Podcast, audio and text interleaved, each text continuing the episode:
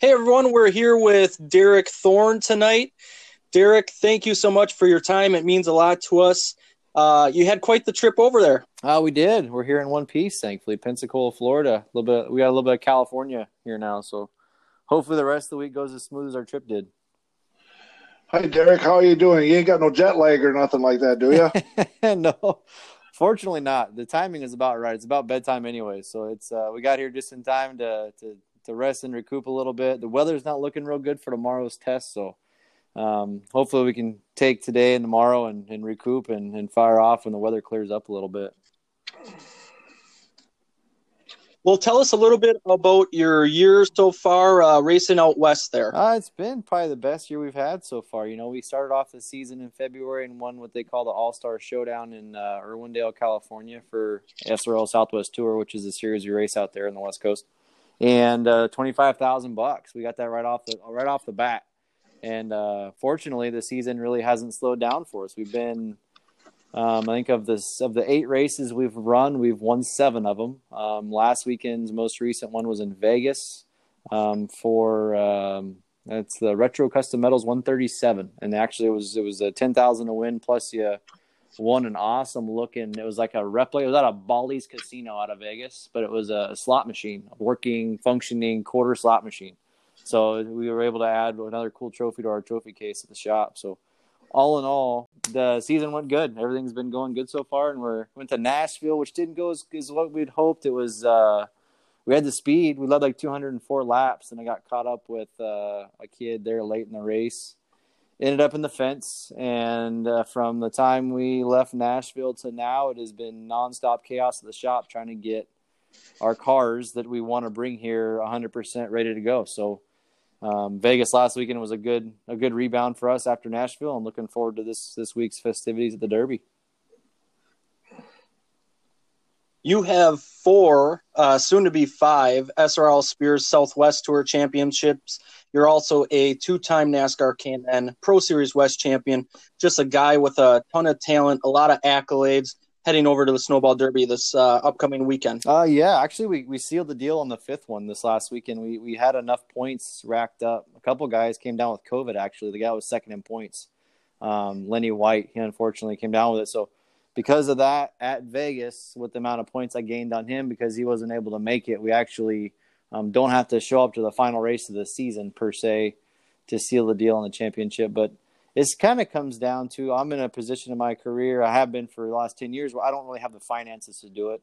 So I've been given amazing opportunities by some amazing people. Byron and Carol Campbell have been having me drive for them for the last 10 years in the 43 and I've been able to go run some absolutely amazing events and races such as the Derby, the All American 400, the, the Winter Showdown, the Summer Showdowns. I've been able to travel around the country and race against some of the best guys in the country. So it's as a driver, from a driver's perspective, you couldn't ask for any more than that. And then Mike Keene, who's a crew chief on the 43, he uh, he's been with Byron longer than I have, and I feel like we've really grown as a team um, on and off the racetrack. And I think that um, you know, from a success standpoint, we've been really fortunate to have the success we've had, the people we've had, and you know, it's this is probably our fifth or sixth time coming to the Derby, you know, and it's, just as tough, but um, it's always nice coming with a group of people you know you can be competitive with, and you know, all you ever shoot for at the Derby is just to have. Yeah, Derek, uh, I was looking at your resume. You know, you're uh, you know, like Bubba Pollard tears up the South and Majeski runs the Midwest. You're you're the dude from the Southwest down there. I even see you got a championship on dirt, even.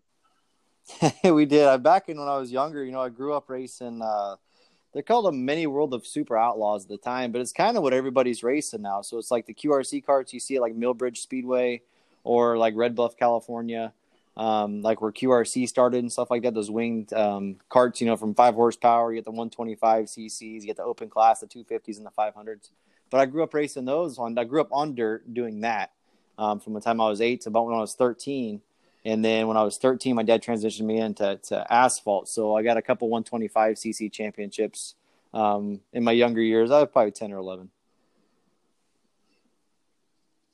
You also are a well traveled guy not only going to the Derby, but you've also uh, raced up here in the Midwest a little bit, specifically Milwaukee Mile and Oktoberfest. Um, tell us a little bit about your experience traveling the country, including those two places. So I met when I was living in uh, California. Uh, a girlfriend from high school. She had uh, her parents had some good friends in town. And their son happened to live in uh, Fort Atkinson, Wisconsin, and I got to know him pretty well. Um, I was racing super lates in the West Coast, but like I might as well have been in a little tiny island because no one had ever heard of me, no one had ever seen me race or anything like that. So I started talking to him in Wisconsin. He got me partnered up with uh, Ken Wills at 5K Motorsports. And actually, the first race, like it kind of blew my mind because I'd only ever raced like quarter miles or three eighths miles track. I'd never really been anything big. And I went to La Crosse for the first time at like 18, 19, 20 years old. I can't remember. And dude, I was mind blown. Like that place I know is only a half mile, but I couldn't believe like just the sheer size. And like at the time, it was the ASA late model series. And I want to say there was like 50 or 60 late models, you know, that showed up for that deal. I think Landon Castle had won that race, but that was like 2006, right? So that was my first venture out of California and racing kind of out of my comfort zone, more or less. So I was able to go run there. Um, we qualified top five or six and ran top five or six most of the race. And then I went with those guys again down to the All American 400 to race the the crate motor, I guess the pro late portion of the 400. And we qualified third, I think, and ran first for a while, ended up second or third. But that kind of kick started me. And then uh, Scott Pfeiffer is the gentleman who's the one that got me out there and hooked up with those guys. He um, he came down with ALS not long after that, and for a couple of years that we we raced um, and trying we raced trying to raise awareness for ALS and Lou Gehrig's disease. Um, and help my buddy out. And, and, unfortunately, Scott Pfeiffer eventually lost his battle with ALS, but um, his family became my family right there in Fort Atkinson. And then um, they got me paired up, and I eventually met the, the, the Jason Schuler. I met the Woods. Um, the Woods became like family, helped me out for a year or so, um, racing around the Cambridge area, or their shop was out of the Cambridge area, the Sun Prairie area. But uh, got to kind of be well versed in that area for at least two or three years before I moved back to California. But um, some great, great memories and some great, great people I got to meet up there. That is awesome stuff. I had no clue that you had that many connections up here. That's awesome to hear, and I think a lot of our fans will love that as well. Talk about your experience too with the big races. How do the other big races that you've run prepared you for running the Snowball Derby? I don't think there's anything that really prepares you for the Derby. I wish you know, it's like it's just on a pedestal of its own. You know, it's like it's always the one stat that always blows my mind about the Derby is you look at Bubba Pollard and he's run I think he's run the Derby 13, 14, 15 times, right? This guy's won everything there is known to mankind in the southeast except for the Derby. And it just goes to show like the amount of preparation you can only prepare so much and have the right amount of speed and the right amount of opportunities open up for you, but it just comes down to just having everything click, right? It's such a long event from Wednesday through Sunday so many different variables involved and stuff. It's just one of those. I always seem cliche when I say it, but when I'm preparing for the Derby and everybody asks me, it's like I just take it a day at a time. I, I try to get through practice without wrecking the car. You try to get through tech, then you got to get through the main practice come come Thursday, and there's just so much chaos on and off the track, and guys doing mock runs, and guys doing long runs, and guys to avoid, and guys to dodge, and things here and things there, and the pit road's super tight and narrow it's just a it's a crazy week. So you just kind of got to put it together a day at a time and make yourself the best you can. And hopefully, come Friday night, which is the most stressful night in auto racing, the Snowball Derby qualifying day, you know, you just hope that you can lock yourself into the biggest show in the country and put yourself in, in a position on Sunday to be competitive and towards the front when it counts. Yeah, well, you got the pole last year, so that took a little stress off last year. It? it? did, man. Cole Butcher was right there, but yeah, we, we fired off with the pole and we were able to let, let, lead a few laps. We didn't have the best race car in the field, but we ran top five all day, and then just got caught up in a weird, unfortunate circumstance at the end that that made us go to the back for uh, not the best of reasons. But nonetheless, we were in, we were competitive when it counted.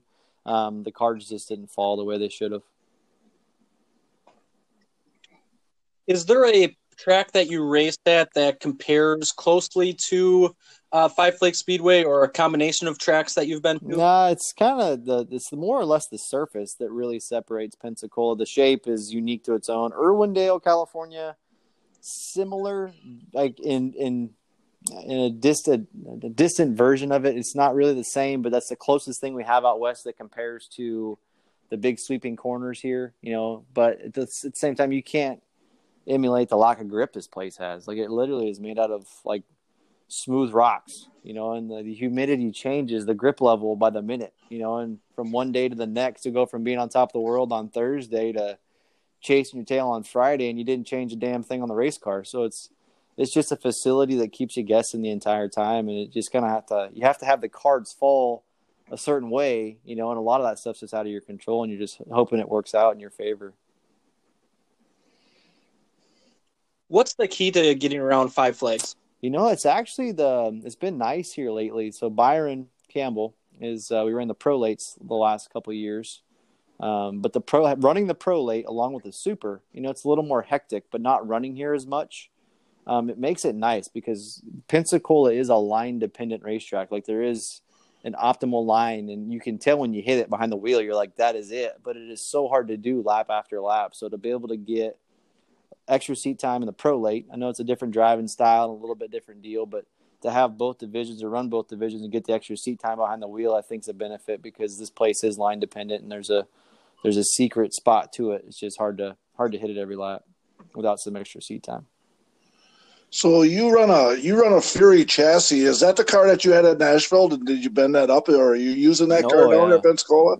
Uh, we don't know yet. That's been the that's been the it's been the up in the air thing. Mike and I and my crew chief, we've gone back and forth for a couple weeks. We got everything. Fury hooked us up, sent us a rear clip out to California, but we don't have any jigs out there. So I did my best uh, to cut off the old clip and put the new one on there. You know, obviously you have a lot of pickup points and stuff that are real important. So we did our best in our homework to try to get everything hooked up back the way it was. But at the end of the day, we don't know if it's going to have any speed or not because we got three cars at the shop. You know, we ran one in Vegas last weekend, which stayed home and then we got two out here um, that we brought with us to try. So we have two cars that we really like. One of them being the one from Nashville. So we're hoping, we're fingers crossed that it's as fast as it is here as it was there. How do you uh, typically prepare for the snowball derby? Do you tend to talk about strategy with your team leading up to it? Do you have uh, an idea going into it? How do you typically handle that situation? Uh, we usually just kind of take it a day at a time. We we just try to get through. The first thing is try to find speed. Right? You want to. We, we're supposed to test tomorrow and Monday down here, so it's uh we kind of just leave everything open ended until we kind of get through the first couple days. So we get to the test, find out where we think we are, or where the cars are at, where you know just as far as our speed goes, and then we'll kind of just deduce it from there. You know, and we kind of focus like right now our focus is on qualifying. Right, the Derby qualifying is is the you know is our end goal currently, and then once we get to qualifying, then we'll focus on the race, and then at the same time we also got to focus on the prolate race on Saturday. So it's you really do just kind of got to digest it a day at a time to keep your sanity. How do you set up the car? Do you tend to set it up a little tighter, thinking it will loosen up as the race goes on, or do you typically set it up looser, thinking it will fall right into your? Um, neither really. You kind of try to find a balance. The spools have become mandatory. You know, we used to be able to run limited slip differentials and stuff, but since the spools have become mandatory, it's been a learning curve for us to figure out what we need short run versus long run because the tires tend to change throughout heat cycles and stuff. So, um, Mike Keen's done an awesome job in the shop all year, and you know, it's kind of one of those things you just you you look for a feel, you know, and with the Fury chassis and stuff, they're really responsive. So it doesn't take much to go from one side of the spectrum to the other. So Mike does a good job of finding out what changes do what, and you know, you just got to apply those changes when it counts. We have like three three sets of tires for the 300 laps. So we'll have to, at some point in time, we got two stops to figure out what we need to make changes or make things better. So make small little little adjustments here and there to try to complement the car is doing at the time. So you got the pole last year, you know, so you know how to get around there. Where what what is the best groove around there? Do you like to be right on the line, or do you run a little lane up, or are you up against the wall? Uh, how do you get around there? So in inner turn one is kind of deceiving. The the wall, the pit lane wall ends right in the middle of one and two. So you want to be like when you come off the fence into one, you're almost damn near clipping your left front fender on that wall, and then you'll roll the white line through one and two. But it's super bumpy. Like you're it's like rough through there. Like you're almost going over some rolling rolling humps or rolling bumps. And then as you're getting back to the gas off of two, you got a couple more bumps that kind of upset the car as you're getting back to the gas. And then you got drainage ditch you drive through down the back straightaway when you're up too high. And then get down to three, you got to drive three completely different than you do one and two. And you almost got a diamond three and four a little bit. And you got to come off just hugging the, the turn four wall just right off the bottom. So it's a unique place, man. It just it keeps you guessing because when you're on stickers, man, you can just hammer down. But as soon as the tires wear out, you're just like a handful. No matter where you're at, you're just trying to keep keep the thing underneath you. What separates the snowball derby from the other races? You know, it's just become the marquee event in the United States. Um, you know, I think in it. I was telling somebody the other day, it's the track and the facility and stuff. It's just got a lot of history, but you know, I think what makes an event's the people. You know, you look at Tim and Pat Bryant um, and Steve Stokes and the entire faculty or facility or the people that run that facility. You know, they're just they're great people and they've done a great job of making people feel welcome. And they've done a good job of making the race bigger and better every year, and then having Speed 51's involvement, speed51.com, having them come in and, and amplify and make everything as big as it really is, you know, and kind of put it on a big stage and you know, it's kind of the everybody's end of the season. Like everybody's done racing. So now you got everybody going, hey, I want to go to the Derby and race against the best guys in the country. That's kind of the end, end year end game for the season, right? So it's kind of become just a, a race of races per se that you know is just the top of everybody's list, especially to go out and try to win the Tom Dawson Trophy. Hey, one more question. Uh, you, are up here in Wisconsin, and, and, it says that you don't like cheese. Have you ever tried? have, have, you ever tried Wisconsin cheese?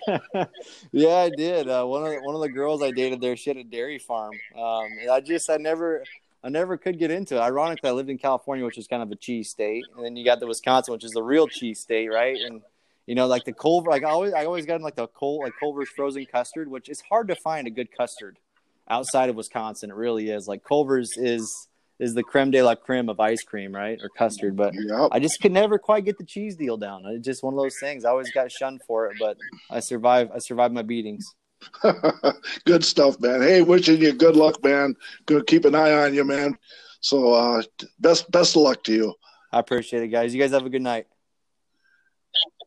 Thanks, Derek. Right, yeah, appreciate it. Thanks. Good luck. What an awesome interview from Derek Thorn. Uh, Mark, I know you and I had some other questions that we want to ask as well. We hope to connect with him after, get to know a little bit more of his story, and really dive deep into it. But what yeah, an awesome man. guy to talk to. Also, I started looking at his resume, and holy smokes, he rips up the Southwest down there. And uh, his his winning percentage ever since he's been on asphalt is 68%. That's top fives top fives, he's 68%. So you just kind of like look at that statistic. So yeah, he's a he's a pretty hot shoe out there, Southwest man. Uh, he's a, definitely a contender for the for the snowball. Absolutely, definitely one to watch no matter where he goes. On his stat sheet, it says he has 98 wins. That may be fewer than what he actually has, depending on if they updated it from win to win or not. But I mean, that itself just says what type yeah, of driver. he started 11 races this year. He's got seven wins, and nine of them are top fives. Just like wow, wherever he goes, he's uh he's up there. So and uh, so yeah, he's definitely going to be a contender, and he was the pole sitter last year. So yep, it'll be interesting to see uh see what he does. But uh, nice guy, man. Sounds like he talks. Uh, pretty good, and he's hung around Wisconsin. You know, he was mentioning some people's names and and that that we recognize. So he's been around the area around here. Don't like don't like cheese though. yeah, I was so surprised to hear him say that he has so many connections up here. In fact, I commented on it in the interview that you just heard. Uh, I I was blown away when he started saying this and knew the city names and all this stuff. It it blew me away. Yeah, I didn't know he run at Oktoberfest. I knew he was at Milwaukee before. Um, but uh, yeah, he's got some connections around this way, and so maybe when we talk to him later after the Derby, you know, we'll say, "Hey, why don't you come on up this way?" And you know, it's, it's sure is a long way from home, but if you want some good competition, he should come up this way and throw his hat in the ring in a race up here.